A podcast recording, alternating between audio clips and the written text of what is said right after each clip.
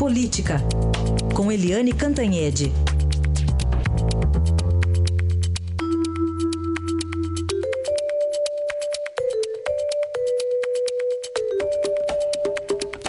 E ontem, num jantar em homenagem ao ex-senador é, Jorge Borhausen, né, do Democratas, teve lá, ele é do antigo PFL, teve lá uma presença multipartidária, desde Michel Temer, né, passando até pelo diretor da Polícia Federal, tanta gente ali reunida para quê, né? Eliane, bom dia.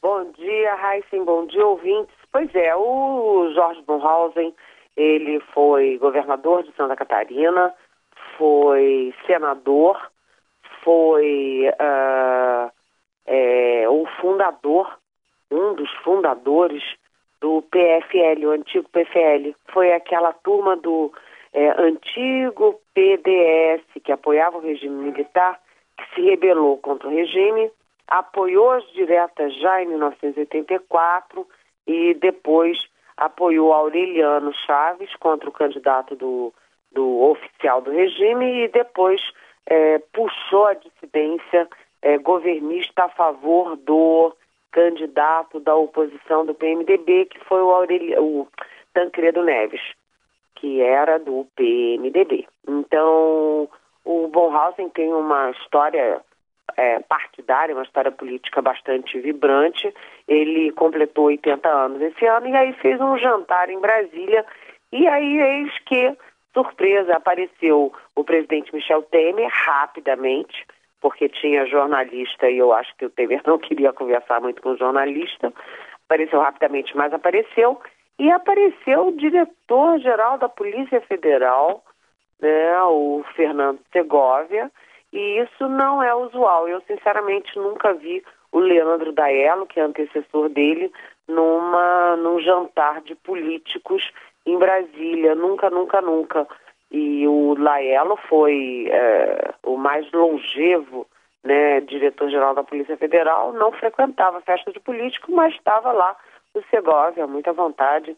E a festa era multipartidária, tinha gente do PPS, gente do PSB, gente do PMDB, por exemplo, o Moreira Franco, que é um dos braços direitos aí do Temer no Palácio do Planalto, que é do PMDB, tinha gente do PSDB, enfim, era, foi um, um jantar bastante é, concorrido, multipartidário, e, e o Bonhausen, aos 80 anos, agora na iniciativa privada, está muito bem enfranhado na política, conversando muito, cheio de informação.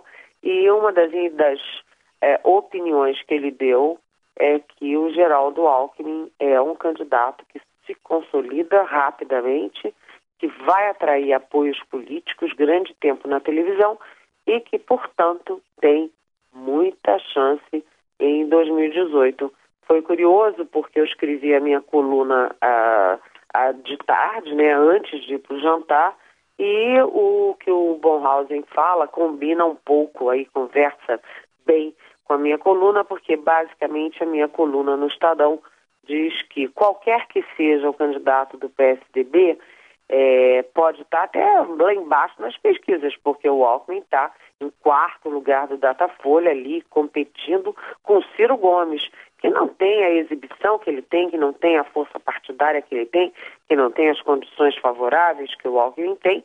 Como é que o Alckmin está patinando ali junto com Ciro Gomes? Mas que, apesar disso, o candidato do PSDB, qualquer que seja, será um candidato forte pela capacidade de atração de outras siglas, tempo de TV, e porque ele também, no imaginário popular, continua sendo o anti-Lula, ou seja, é a polaridade. Hoje, a polaridade é o, o Jair Bolsonaro, mas a tendência ao longo de uma campanha é, é que a polaridade volte a ser PT, PSDB. Foi uma análise semelhante que o Bonhausen fez e ele está conversando um bocado. Achei curioso porque é, parecia coisa de dos velhos tempos em Brasília, muita efervescência política, conversa política, é, grupos diferentes, partidos diferentes, jornalistas curiosos, enfim, foi uma volta aí no tempo, mas projetando também o futuro, Heisen. Muito bem. Falando no futuro, que está mais interessando agora o governo, a reforma da Previdência, nessas últimas horas a gente percebeu uma mudança no discurso do governo e até o presidente da Câmara, o Rodrigo Maia, agora está dizendo que dá para aprovar a reforma neste ano, Helene? Olha, foi exatamente isso. Sua percepção está completamente correta. O, o governo vinha é, muito cauteloso em falar da reforma, apesar de estar trabalhando né, muito. E o Rodrigo Maia sempre muito, vamos dizer assim, né, admitindo que estava difícil, que não ia dar, é, vendendo dificuldades para comprar facilidades. Então, ontem teve uma guinada nesse sentido, o Temer está muito atuante, e agora a nova estratégia é deixar de só conversar, almoçar e jantar e encher a pança, mas também cobrar compromissos dos partidos aliados. Afinal das contas, o Temer tem 18 partidos da base aliada, né, incluindo aí os pequenininhos e os grandes, né?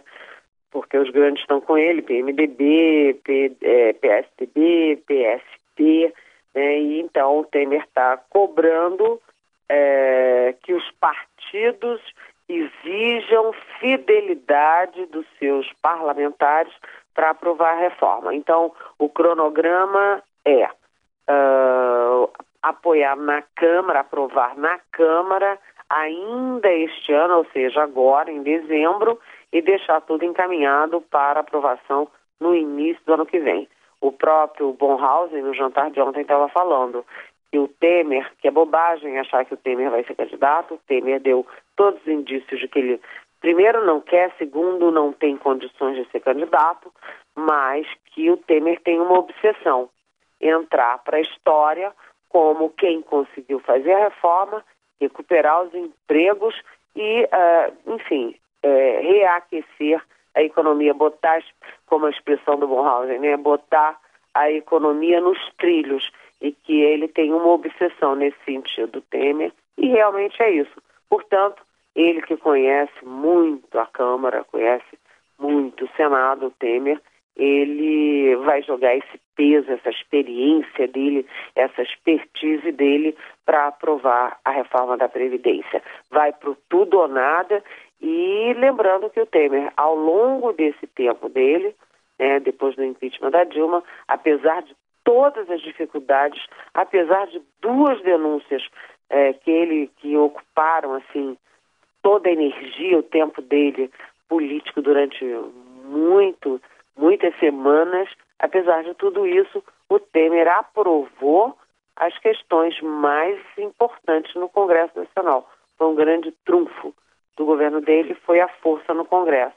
E ele conta com essa força para aprovar também a reforma da Previdência. Aí é uma aposta do governo, agora nós vamos ficar assistindo, acompanhando para ver se dessa vez vai dar certo também, né? Vamos ver até o fim da semana, Eliane. Até amanhã. Até amanhã, bom dia.